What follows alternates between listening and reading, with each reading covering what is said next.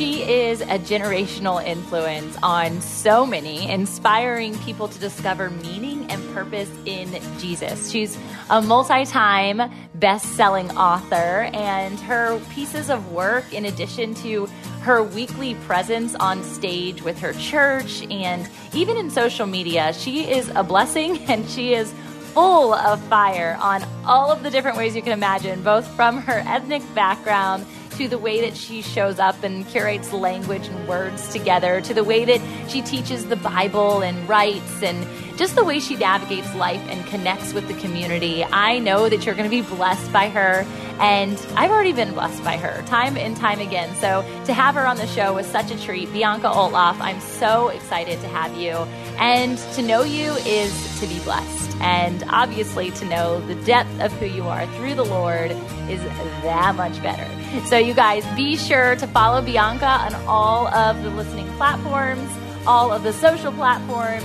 You will not regret it. And like I said, you're going to love this one. So, stay tuned for the fire at the end. Welcome to the Fit in Faith Podcast. FIT is an acronym representing founders, innovators, and trailblazers who are looking to live a life wholly, fully, authentically, and truly fit. A space for us to connect on the raw, real stories of mind, body, and soul alignment of entrepreneurs and kingdom leaders. I'm your host, Tamra Andress, and this podcast isn't like the cookie cutter interview experience. I've been coined the entrepreneurial rabbi, and so we do go there, unscripted. No matter how far, wide, deep or high the there is, my desire is to see people rise from the inside out into their greatest calling by sharing their truest stories, talents, and tips. As a purpose activator and brand builder, I believe our successes and failures are derived from who and whose we are, not what we do. But strategy and vision are equally as important to the mission. So let's cut to the chase together and get fit in faith. Hey, hey, hey, y'all are hot and in action with a fire starter herself, Bianca Olthoff. She calls herself a MexiRican, which I love the combination and the flavor that she brings all the time. She is a podcaster, an author, an incredible speaker, a pastor, a teacher, an educator. And one of my favorite things about her is that she goes there all the time. Uh, and, and that's the place that we need to go. That's the place we're going to go today. And so if you've gotten tuned into We're Going There podcast, you got to do that too, because she is bringing the heat with two minute interceptions and long winded pastoral messages. Uh, Bianca, thanks so much for being here. I'm honored to be here. Thank you for having me.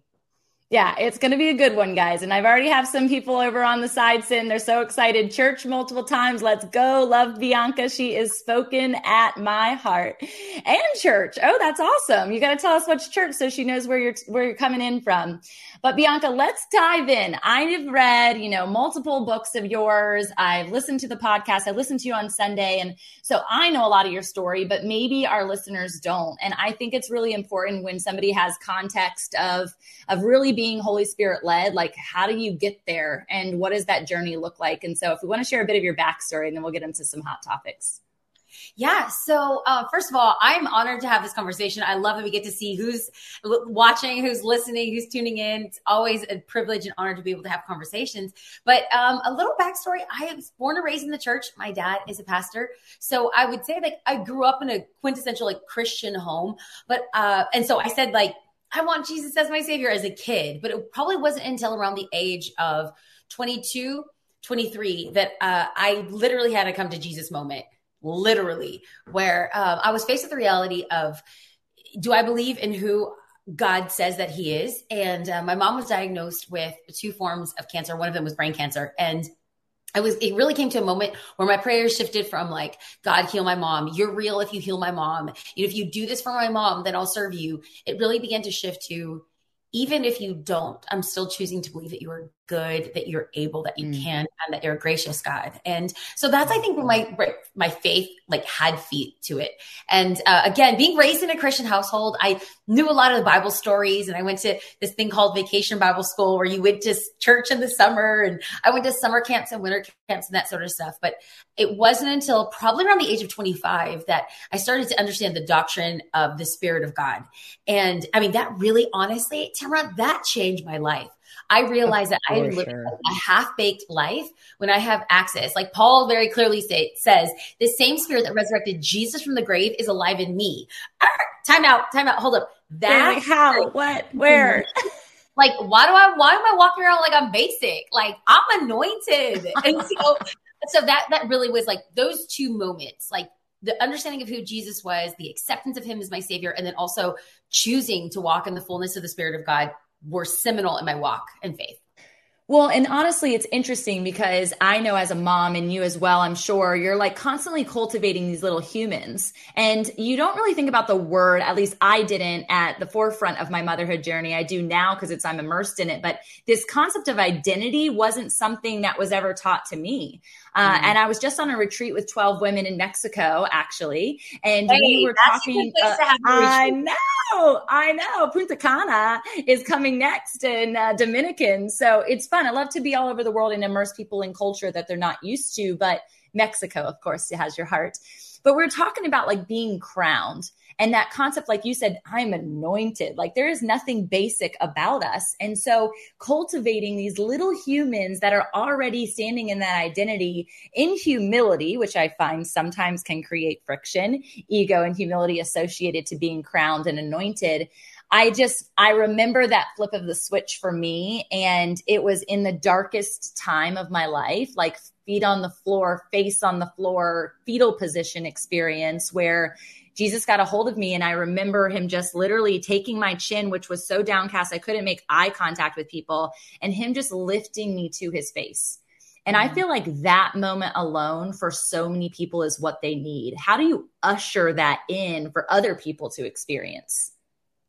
You know, I think there's an African proverb that states, uh, I've tasted your tears. And it's basically an understanding of I too know this pain. So, you know, you can come in, I'm invited to like a conference or a church. You can come in and wow people with expertise or wow people with knowledge or education. But really, I love walking into a room and getting I'm a, I'm a total feeler right so i can go into a room and get like a feeling really quick and i love being able to connect with the pain in the room because it's not our perfection that draws people to each other. It's our pain. It's our struggle that allows people to go to a place of honesty. And I think that there's uh, vulnerability is a big buzzword right now within like Christian talk and even non-Christian talk. You know, let's be vulnerable. Sure. Thank but you, I, Brene Brown. thank you. I love it. Love it. Love it. I do too. I, do too. We, I, I think that we automatically think it's easy to go there and or that it's safe to go there and it's not. I think sometimes the way that we break down those walls break down those barriers is having a moment to say this is where i've struggled. How are you? Wait how are you really? And creating space and grace for people to just put down the guard, allow our heart and mind to be open to the things that the Spirit of God wants to tell us, and then creating a moment for us to let that that that word, that truth, sink into our hearts, hmm. and then being able to receive is God so good? good? Does God love me? Am I seen? It's creating those moments that I think that's those the he where he becomes the lifter of our face, the lifter of our chin. Those are those moments. That's what mm. Yeah. Well, and I think this is not really a connection point for a lot of people is that concept of safety and vulnerability, right? It's just everybody jumped into vulnerability and everyone's just like spilling their bloodied hearts everywhere. And if you see the way that Jesus did it, like he didn't come back until that was a healed wound. Right? Mm-hmm. He came back and he sat with his disciples and he said, You will know me by my scars. And when he broke that bread and they saw the scar, so he had gone through healing, he had gone through resurrection. That's when he could boldly proclaim who he was and that identity factor. Mm-hmm. And I had never really associated that to vulnerability until just now, but I really think that there's that need for us to recognize like the safety has to first be found in God and always found in God. But before you go out to express that to other people or write a book like we've done or things like that, it's you really need to know what does the word of God say about this? What does the word of God say about you? And yeah. then to be able to fiercely and vulnerably show up in that way, which is I really see you doing on a constant basis. Thank you. Thank you. And you know, on this topic before we move and like gloss to the next thing, I think it's important and worth us mentioning that there's a difference between vulnerability and transparency. I think that we should be transparent with as many people as possible. I love to keep it real. Like, I mean, I just, I have no problem with that. I think we have to be cautious with who we're vulnerable with. And so vulnerability is essentially opening up my heart. Transparency is saying, Hey, here's my life. Vulnerability is opening my heart. When you open your heart, there is a risk that someone who's not going to be that tender with you can can hurt you. So even in the life of jesus he had his followers and his fans and then he had the the, the ones that really like traveled with him. Then he had his 12 disciples but then he had his three peter james and john. So we talk about who we're vulnerable with who are we sharing our business plans with who are we sharing um, our, our dreams with who are we sharing our struggles with? Those are the places that we could be vulnerable we have to be careful not to bring everyone into like everything because then we, we open up ourselves and potentially get hurt un, uh, unnecessarily so. Yeah, that's really good advice. And I think when I think through it from like a different lens, maybe not of you being in the situation, but kind of being a, a watcher over as you experience that heartache with your mom and yeah. trying to navigate those huge emotions at such a young age. I mean, your prefrontal co- cortex doesn't close till you're 25. So technically, you're still so malleable to trauma. I mean, we're all malleable to trauma at any point, but at this specific age, and there you were in the midst of it. And so it's interesting that instead of like fighting with God, you actually surrendered in that experience. And so, talk us through like the shift in. I'm, I'm, sure energy had to change from one place of anger and distraught or sadness to then I surrender it to you. Yeah. I like to say that surrender is the first step to transformation. So we love a good transformation story, but surrender is at the point where we're saying, I'm going to let go of control. And I, I, I, I, hate the phrase let go and let God, but I really do subscribe to it. I really do. it wasn't just that my mom was wrestling with brain cancer and was given a 30% chance to live. It was coupled with the fact that it's my senior year of college and I'm there on academic scholarship and I'm afraid I have got to maintain a certain GPA. But for me, it wasn't just the the basic GPA. For me, I had to have a 4.0.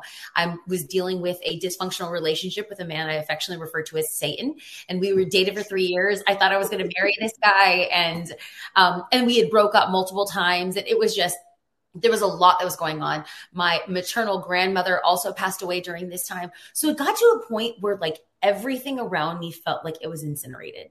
The things that I held almost in idle form, my relationship, my academics, my pursuit, mm. my family, all of that was being just pried out of my hands. I had to get to a point where I'm like, okay, God, I'm done. You are in control. You're on the throne. I'm going to give you I'm going to give you my heart and I'm going to trust you in this process. Please don't let me down. So good. And that's really what that first book is about. It's like the phoenix rising from the ashes yeah. because what was being burned, he was like, don't worry. Like, I am putting you through the fire, but I've got you. And yeah. I think that's where a lot of people get so stagnant that they end up being consumed by the fire, but not the fire of the Holy Spirit, just the fire of the world. And yeah. especially with everything that's transpired with COVID and I don't want to get into all the politics and all the things that we could go down those rabbit holes. And I did say right before I got on, I said, I'm not afraid to push those buttons. So we might go there. But it's just, there's a lot of tension. There's a lot of fire with a lot of different people, groups, and talk about ethnicity and having those multiple conversations on a consistent basis.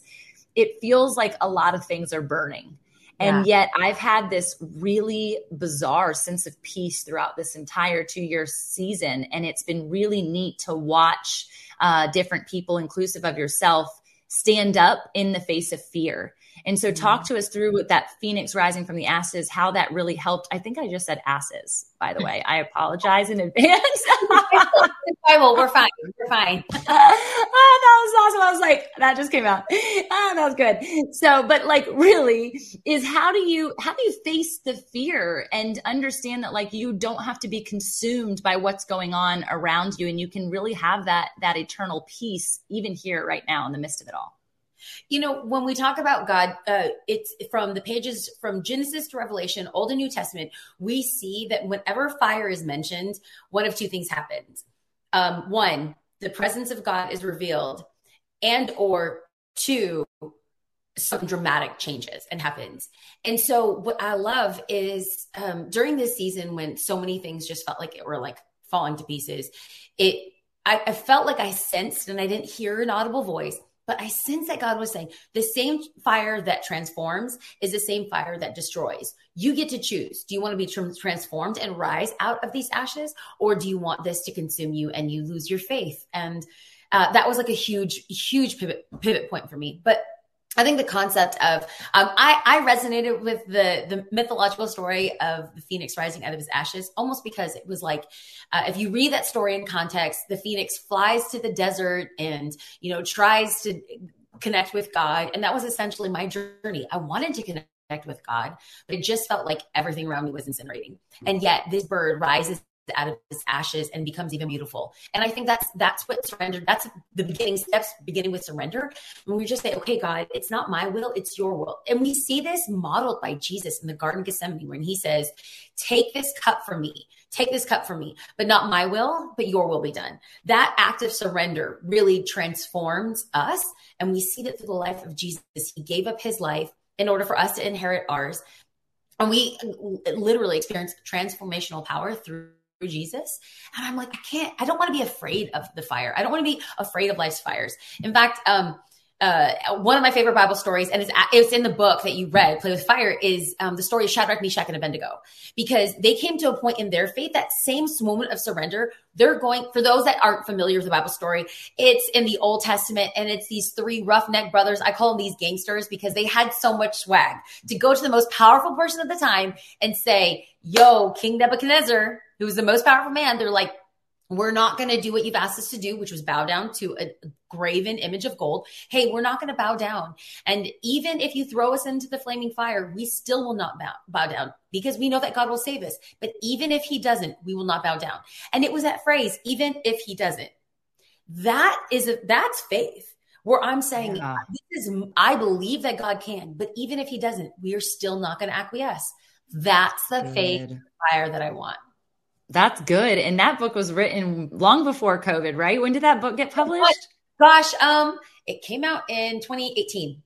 Yeah, so interesting. I hadn't put the parallel to like how really that's uh, effective for right now. I mean, it's an, a right now book always, right? Because of the concepts, but to parallel it to that and what we've been going through, it's like I'm not going to bow down to the false idols that are being created for us that they're asking us and they, whoever they, that's your political preference. But really, it's the knowing that, like, if it's not God, I don't really want anything to do with it anyway.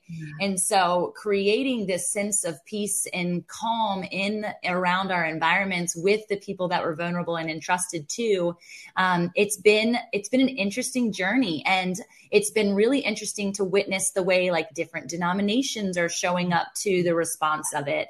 And uh, it really makes you question. So I was having this really amazing conversation with someone this morning about them feeling even though they had been a part of their church and engrossed in it for many, many years, moved with the church and all these different pieces, they are feeling like almost settled in a place of complacency while it feels like they're being fed outside of the church more than they are inside of the church. Yeah. And so I would be curious to hear like I know you are definitely pro corporate experience, but I also know that you're like I need you to get after your meal Monday through Saturday too.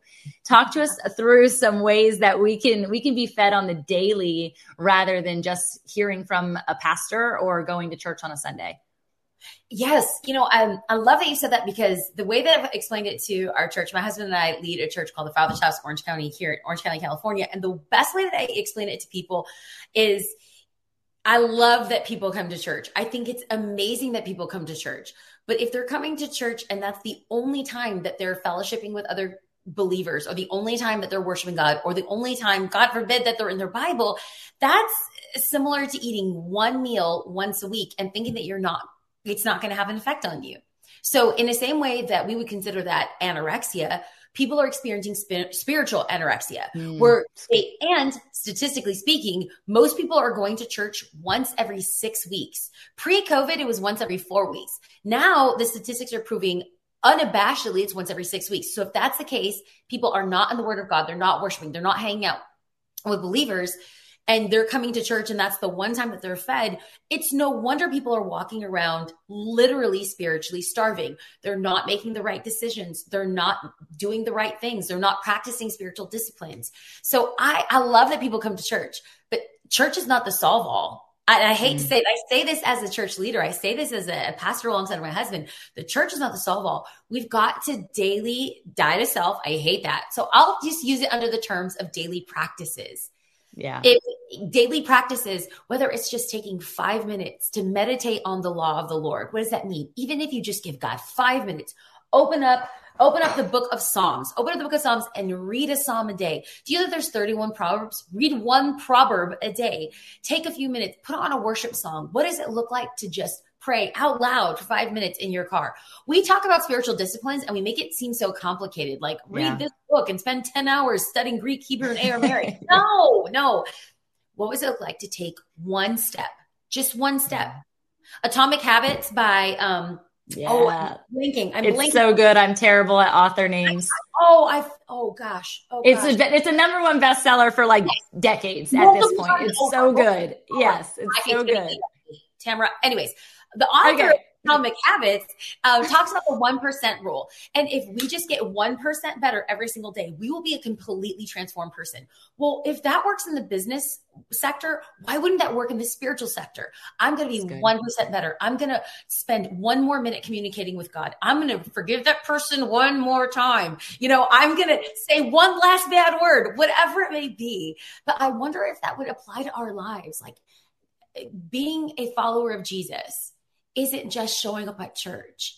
It is looking like Jesus Monday through Saturday. And that's what yeah. I want people to know. The church isn't going to well, I think go No, ahead. go ahead. Go ahead.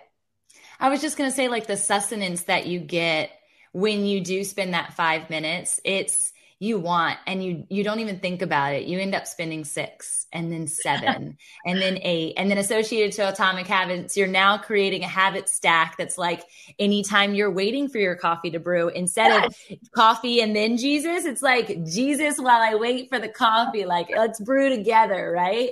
And so you're you're creating this element of practice that is really that. It's practice it's progression it's sanctification yes. doesn't have to be so serious. It is. It's very important. I'm conviction convicted on the daily for different things, but it's like it doesn't have to be so structured, I guess is what I should say, rather yes. than serious, yes. because it is a serious conversation. Yes. We've made a religion out of our relationship with God. And I, I, that feels cliche, but it really has. Like we have, we've almost made it like this tick box things that we have to do. Yeah. No, it's literally how, how awkward and weird would it be if we went to dinner and I had my to-do list. Okay, Tamra, tell me that you love me. Okay. Okay. So let's talk about your pain oh, you want me to forgive you? Like, how weird is that? We approach God in this way. And I'm like, can we just keep it real? Like, God wants yeah. us to be real with Him, have a normal conversation, like a normal friend, because that's what He is. He says, no longer do I call you servants, I call you friends. So I get, I get turned up about that. I love it. And thank God for the chat right now because James Clear is the atomic habit. James, we're going to tag you. you. Yes, yes, yes. I love it. So, Fit in Faith Media Co. is dedicated to activating mission driven leaders in the marketplace by way of publishing, press, and play. Because your story doesn't just matter to you, it matters to move others. We help you dissect and share your message through podcasting, book writing, and business development. These three areas are exactly how my team and I have opened doors to stages, become the best selling author I always dreamed I'd be, and even the entrepreneur that energetically and joyfully shows up to serve each and every day. Literally nothing I do feels like work. Every day feels like play. And we'd love to help you live the same life of freedom and fun. If you're a speaker, a writer, or an aspiring business owner, let's jump on a call today to vision cast your future together go to www.fitinfaithmedia.com. Again, that's fitinfaithmedia.com. Book your call. If you're a founder, an innovator, a trailblazer, or a wannabe, we can help you get there. Let's do it. I just feel, I mean, there's so many different ways that we could go with this conversation right now. And I, I really think that one of the biggest things that is so critical and it's associated to identity is this conversation of sex. It's this conversation of shame associated to sex um, and sex, whether it's identity or sex, whether it's intimacy, um, because this is not only a part of my story, it's a part of the book that I wrote, Always Becoming Sex, Shame, and Love. I want to send you a copy after this. So I got to get your Addie before you leave. But it, I just said, Addie, I am just like coming out hot with some good lingo today. Oh my gosh, my eight year old's rubbing off on me already. Uh, but really, Jasmine, I want, I want to hear, I just called you your sister's name, Bianca. what is what is it that you're really feeling is the word for not just women, but for adolescents who are walking through the fire of who they are in the Lord or not even knowing the Lord, but they're being pressured constantly, whether it's through Instagram, Snapchat, all of these places to devalue who it is that they are. Uh, wait, I'm so sorry. Can you repeat the question? Yeah, just like in the conversation associated to shame, connected to sex, connected to like God's desire for sex and intimacy in our covenant marriage, and how there's just a lot of demoralization and devaluation of our sex sexual identity connected to love. I guess is really the end, end all be all. So I think I just want to make sure that I'm answering. I, I think I'll take a stab at it, and if I'm yeah, go for it. Yeah, I'm sure it's um, you know, from the beginning of time, I think one of the enemy's greatest tactics is hanging shame over our neck, like a yoke of bondage.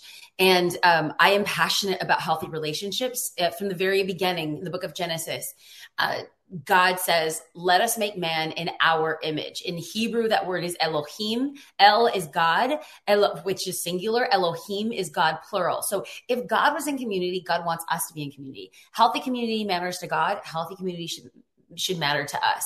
Where we see like this miss is that I feel like um, sex has been the beautiful, shiny, wrapped toy that feels elusive that everyone wants. And what the, the tension point is before you're married, it's the enemy is saying, don't uh, have sex, have sex, have sex. Then you get married, and the temptation is, don't have sex, don't have sex, don't have sex. And there's shame on both of those sides that I think we need to address as the church. I think in communicating to um, like a younger, uh, I think you were talking about young kids.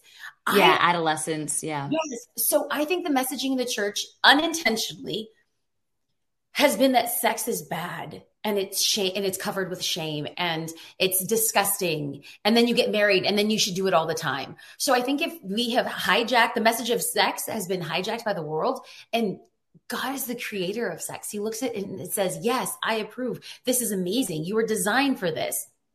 If we take back that message, I think that we should be, we should have the corner of the market on healthy relationships and healthy conversations mm-hmm. about sex. So um, it's funny that we're having this conversation because this Sunday at church, I'm actually teaching about married sex. It's the big sex talk, and we're going yes. songs right now. And so I love. And the week after is on shame. My husband's going to be talking about that. So come on, that's crazy. I will. I'll send multiple copies coming your way. A whole box. Throw them into the church pews. Oh, that's so wild though because it's just I think through identity on a consistent basis, and I watch it through the lens of married women and young adolescent women and everyone in between, right? Um, and even women who are divorced. Like, then there's this whole other realm of conversation associated to that. And it's really my ultimate mission in all things that I do business, um, showing up to life, and, and being able to have the Fit in Faith podcast and anything that I do. It's obliterate shame and activate purpose. Obliterate shame and activate purpose. And I'm really good. And I feel like it's really easy to activate purpose. I can put a fire in somebody's hiney any day, right? I'm like, let's go. You have a great idea. Let's make it come to life. But the shame piece, which is the former, it's the first and primary piece, is what people often run from. And so we talked about sur- surrender. We talked about identity associated to that. And then the sex piece is something that feels like it's a constant blanketed piece on our society. And so I'm excited that you're having these conversations and exposing people to sound biblical advice, but also like communication. It's really about saying it out loud because I think we keep it in our head so often. And that's the same thing with these other big conversations in manifestation or energy or spirituality. Will you talk to us a bit and like maybe uncover some of your perspectives on these worldly conversations that are actually biblically rooted? You know, I think, oh gosh, it's super layered. It's it's it's it's re- very layered. I would think, um, as believers, when we speak about the power, I mentioned this at the top of our conversation.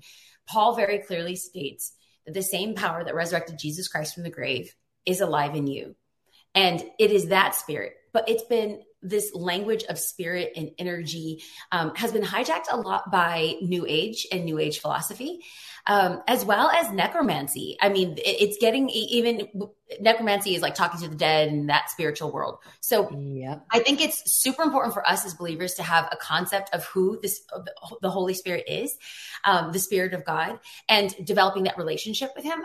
I think where it gets muddled and where it gets confused is if we're not careful, when someone uses their nomenclature of like the spirit, the universe, manifestation, we can easily digest it and say, oh, yeah, I understand that. They're very, very different things, very different things. But unless we don't know, unless we know what we believe, we're not going to be able to as first as first paul writes to timothy in first timothy he said to give every man an answer. And we have to be able to know what it is that we believe so that when we are in these conversations we can talk and say hey i i i hear where you're coming from. The spirit that i'm referring to is the holy spirit the spirit of god who empowers me to make decisions on the daily. And that is natural and supernatural. We can even go into gifts like all the supernatural gifts manifestations of the gifts as well as the natural but if we don't know what we believe, we won't be able to have these conversations and culture and impact culture in the way that we're we're called to. Gosh, and I think that if if the church took a hold of these conversations rather than letting them simmer in society, and I, I say church like I hate church. I love church, y'all. I am, I am a church goer. My family goes to church, and I just feel like I, I, use it as the body, the little c church, not the bride bridegroom church. Like I believe that there are spirit led, connected humans that exist in spaces that are have four walls. But what if when those walls are down or the doors are open or the doors are closed, we're still out making disciples? And if we're only trying to speak to the the people who are in the church, my pastor always talks about he's called to the unchurched because there's so many who have been hurt by church for conversations exactly like this. They're ostracizing people for a lot of different um, ideas. And it's only because no one really knows what does it actually say. Yeah. And so even I could imagine like, just having sermon series like you've been doing just in this conversation of sex and shame, it's going to really break people wide open to say, oh my mm-hmm. gosh, I have missed it. I haven't really actually explored the truth. I've just been told what yeah. somebody else's perspective of the truth is. Yeah. And I think it's important to know when we talk about truth, like um, postmodern theory started with, uh, you know, Foucault, Derrida, and and and and so when we talk about truth, I think it's been muddled. Like, is it capital T mm. truth? Is it lowercase t truth? When Jesus is very mm-hmm. clear when he says, "I am the way, the truth, and the life." And so when we talk about truth, it's not rooting it necessarily in my version of the truth, though. Fr- from a therapeutic standpoint, let me clarify that when we recount stories and interactions with each other, how we've hurt each other, we have our version of truth. That's where we can say my truth. But when we start talking about philosophical concepts of the truth, where we, if you're a believer of Jesus, if you're a follower of Jesus, we talk about that truth. It has to go back to the word of God. So it doesn't matter what you feel. It doesn't matter what you think. When we talk about truth, we're going back to the word of God. Why? Because Jesus said that he's the truth. Therefore, we subscribe to knowledge being taught from his word. And I love the fact that we get to hit that's that's our barometer. That's our anchor. That's our metrics for what it is that we believe as followers of Jesus.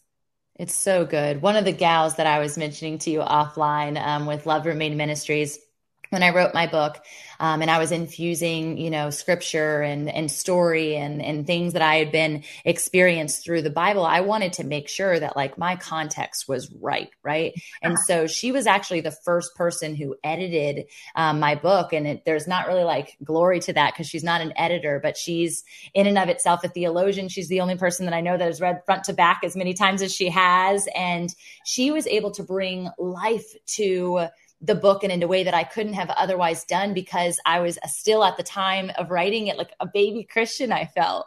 And so I think it's so important associated to that vulnerability conversation that we had in the for- forefront is like, if you are new in your faith, if this is something that you're exploring um, at baby stages, you're still a waddler or a toddler or an adolescent, I mean, get plugged in with mentors, get plugged in with people who have that sound theology um, and that are constantly going back and drawing from the well. And that's the well of his life and his t- capital T truth.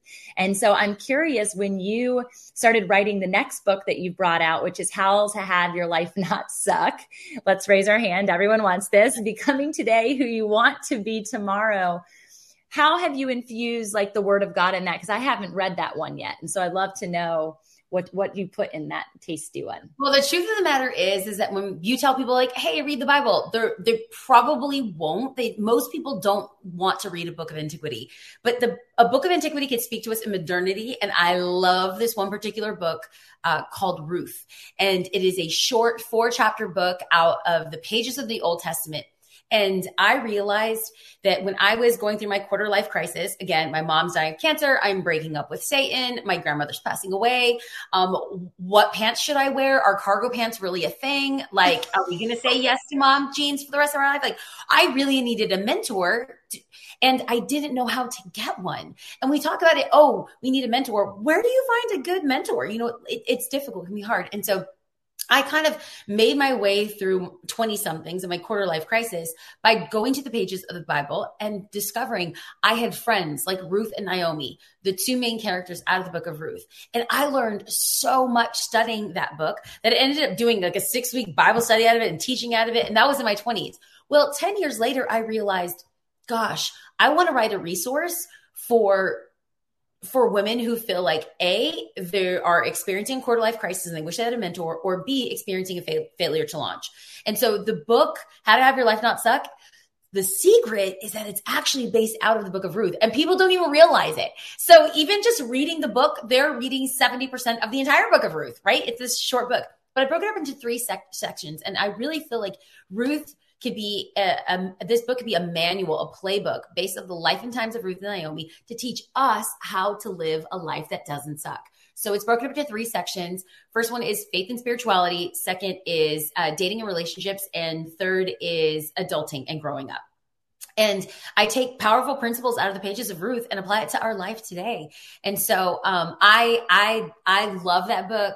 I transformed my life. And so this book is an homage to the wisdom of these two women and the mentors that I wish I had, but never had, and now want to be for people who read the book. That is awesome. And I think it's what people need to hear too in a space where they might feel isolated or that they don't have quote unquote access to a mentor is like, I love in all of the things that you bring to life when you storytell from the Bible is you bring them to life in this character persona, like they're sitting right here next to us.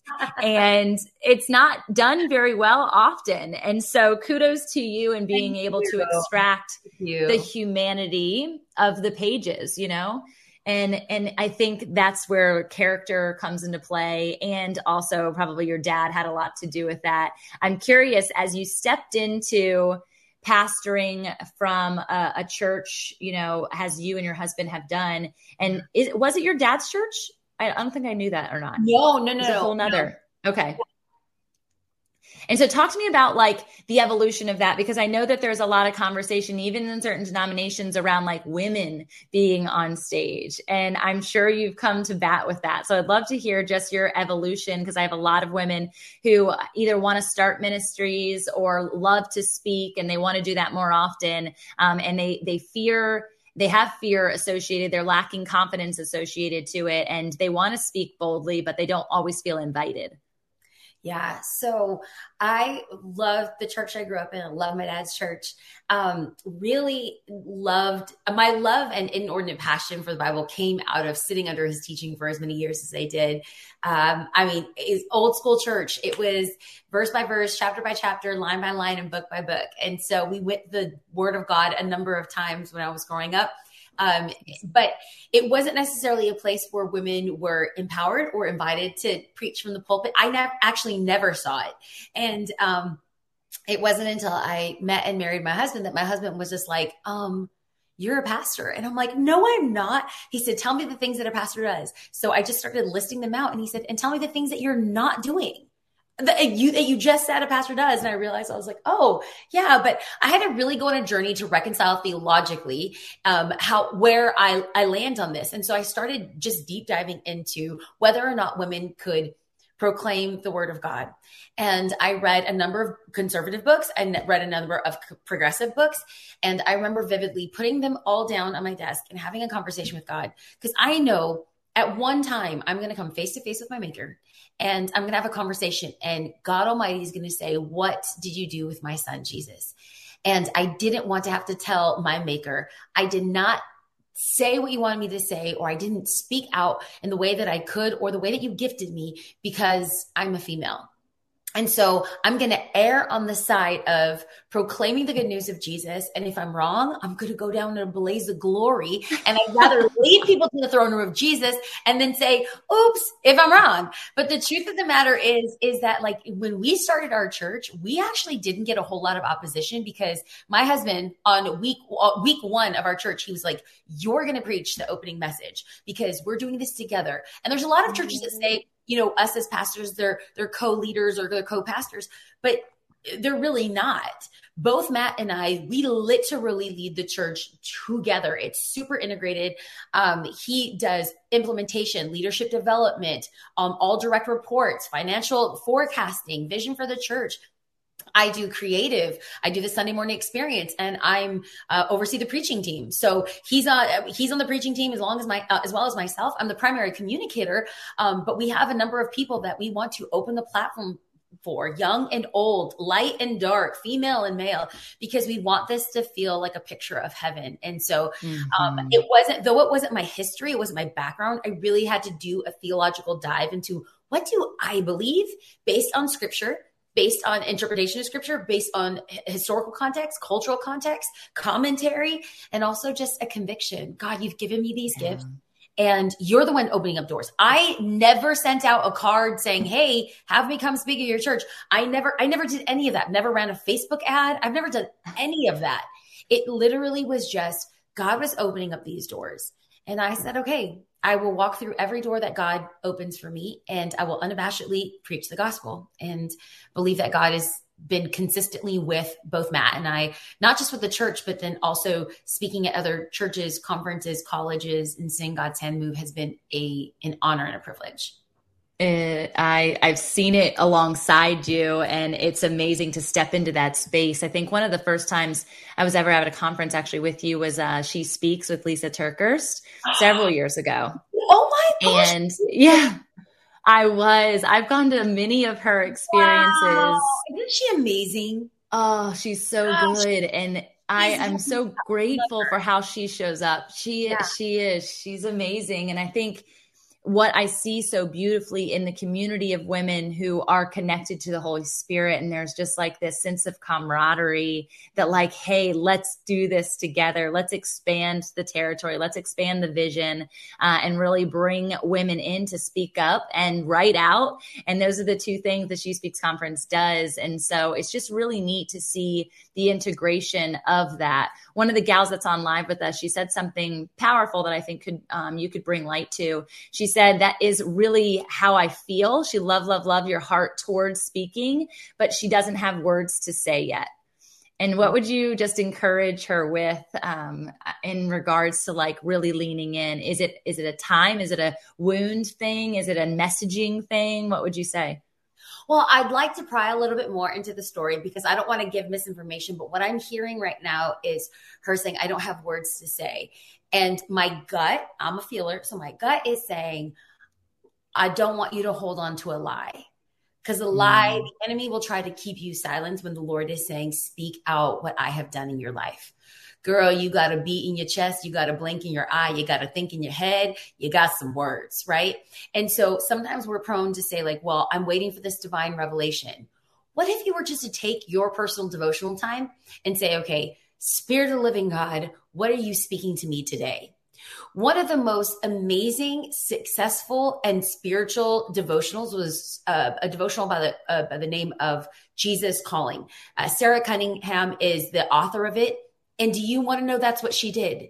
She would do her devotions and then she would say, God, speak to me. And she wrote what she heard. And it has been a devotional that's transformed so many people's level of spirituality. So if maybe mm. you don't feel like you have words, I will dare you. I'll challenge you. I'll call you up to saying, God, I want to be your voice piece. I'm listening to you. So that's one aspect. A second aspect would be taking a look at the inventory of your life and saying, God, where have you been faithful? You probably have a story upon story upon story of God's faithfulness in your life. So if God has been faithful to you, yo, declare it to the world. Like, do not remain silent. You're giving the enemy license to keep you silent, and you need to be like, boy, bye, get out of my way. I'm going to proclaim who God is and what he's done in my life. And then the third thing is, is what about the daily discipline of just writing? So one is going to be divine revelation. The ex, the next is going to be this commitment to like opening your mouth and proclaiming the goodness of God. But the third is going to be discipline. You're like, oh, I don't have anything to say. Are you writing anything? What if you just sat down with a daily discipline and said, I'm going to write 500 words every single day? And I'll, an easy exercise, write about your life. Play with mm-hmm. Fire, the book that Tamra was, was referencing. That's literally how the book came about. God had been so faithful in my life. I couldn't help but share that in the lives of others. So those three things, I gave you three exercises. You have the words. That was a master class right there. I she's over here saying thank you. You nailed it. And what you don't know about her that I do know about her is that she's actually hosting her third annual event called Triggered, which is all about including and introducing people to the Holy Spirit. And it's a beautiful experience. So oh she goodness. just needs the boldness yes. to know that she's already got it. You already it. got it, girl. I love that so much. Bianca, I want to give you space. If there was anything when you were even thinking through like fit in faith, entrepreneurs, founders, innovators, trailblazers connected to the heart of the Lord, like what does that mean to you? What would you speak into these people who are kind of blending business and ministry and not kind of, they are blending business and ministry because to us, business is ministry and ministry is business. Yeah. You know, um, I, as we wrap up the podcast, this is the this is the thing I, I I've just been on this soapbox about, especially coming out of 2020, 2021, is the power of getting back up. I think that we grossly underestimate the power of perseverance, and um, we do not want to embrace long suffering. But to the victor goes the spoils the winner isn't the one who is the shiniest and the prettiest and starts the best. The winner is the one that finishes. And I think that we're giving people license and excuse to be like, I quit. And I'm here to tell you, get your A up right now and do what God's called you to do. You're going to fa- fail. You're going to fall. You're going to falter. You are. What biblical character that impacted culture and biblical history didn't fail, falter at one point? And yet the thing that that marked them, the thing that made them matter was their ability to get back up in spite of their obstacles, in spite of their adversities. And so, what I would love to communicate to this community of fierce females is don't stay down. You can get knocked down, but you can't get knocked out. You get back up. You might have to hobble. You might have to limp. You might have to drag yourself. But I'm here to tell you that the the, there's power in perseverance. It's getting back up, the discipline of saying, I'm not going to stay down, that really produces the best leadership, the best entrepreneurs, and the most successful people. Mm, that's so good. And I love that you mentioned long, long suffering because Galatians 5:22 is a life verse of mine and it, you know, fruit of the spirit nobody wants, right? Is long suffering. And I'm like, "Come on, Jesus," because if that means that I am alongside, that means I am here for longer. And yeah. I have something to say, right? And so do you. So do these people who are here right now. And so just bear with him and I think if we can bear into or be alongside anyone, it is God, it is a blessing. And so to to change your language, you actually said and mentioned it earlier in the context of shifting your mindset towards a situation that you've been in that's been really difficult or hard and changing even your anger towards what was going on with things like your mom or your your satan ex um, i love that so much is th- this understanding that we have a choice in the perspective that we bring to every single situation. And so you can either sit underneath the rock or you can stand on top of the rock, but that is up to you. And that's a movement that's an action that's a choice and so not letting the world dictate what is where that rock is placed and and not hiding underneath the basket in the process because you just brought some fire out today of just speak up and stand up and I love it. I'm so grateful to you and the ministry that you lead. And I want people to get connected to you. So they've got the book options here. Where else do you hang out? Are you on Instagram the most? Yeah, yes, Instagram, Facebook, uh, the podcast, we're going there. Yes. And um, as well as sermons on YouTube from uh, the Father's House OC. So good. I'll be out in LA soon. I got to come to church with you. I get fired up. You guys, this is Bianca Olthoff. I'm so grateful to you. And you guys will have all the links, all the stuff in the show notes. Make sure you listen to this again. Get those three from the masterclass that she finished this with and know that she is for you. But more so importantly, she is pointing you to the big guy upstairs. Love you, Bianca. Thanks for being here. Thank you for having me.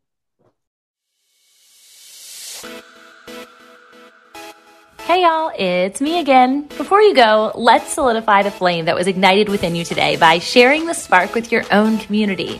Whether it's mentally, physically, emotionally, relationally, or spiritually, I would love for you to take the step right now by declaring your takeaway. Snap a pic of the episode and share it on your stories or posts, and you can tag me and the guest, and we will surely feature you on our Instas. Hey, you might even unlock a new accountability buddy in me or them we're totally in this together and we appreciate the extra step taken. I would be so grateful if you even took the extra step. Come on, give me that extra sauce and leave a review on iTunes for the podcast listening app that is of your choice. I'm going to be featuring your thoughts, in fact, and it's going to be so fun in upcoming episodes. So you'll not only hear your name on the show, but maybe even your passion project or whatever big shout out you want me to make. So please, as a fellow writer, leave some words that I can attest to, and I can't wait to read what you have to say. Thanks again for being a loyal listener, and I hope to meet you in person soon at one of the events that we are speaking at or hosting. And I say we because the Fit in Faith team could not do this without you. Until next time, blessings over your joy, health, wealth, and wholeness. This is the Fit in Faith Way.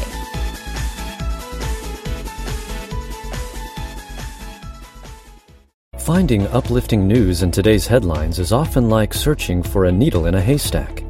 At the Story Behind podcast, we believe in the power of finding heartwarming tales and are happy to share empowering stories with you every week. Get inspired by the note a waitress received from a patron dining alone and even hear about how one VIP passenger made a hardworking pilot get emotional before his flight. To start listening to the Story Behind podcast, visit lifeaudio.com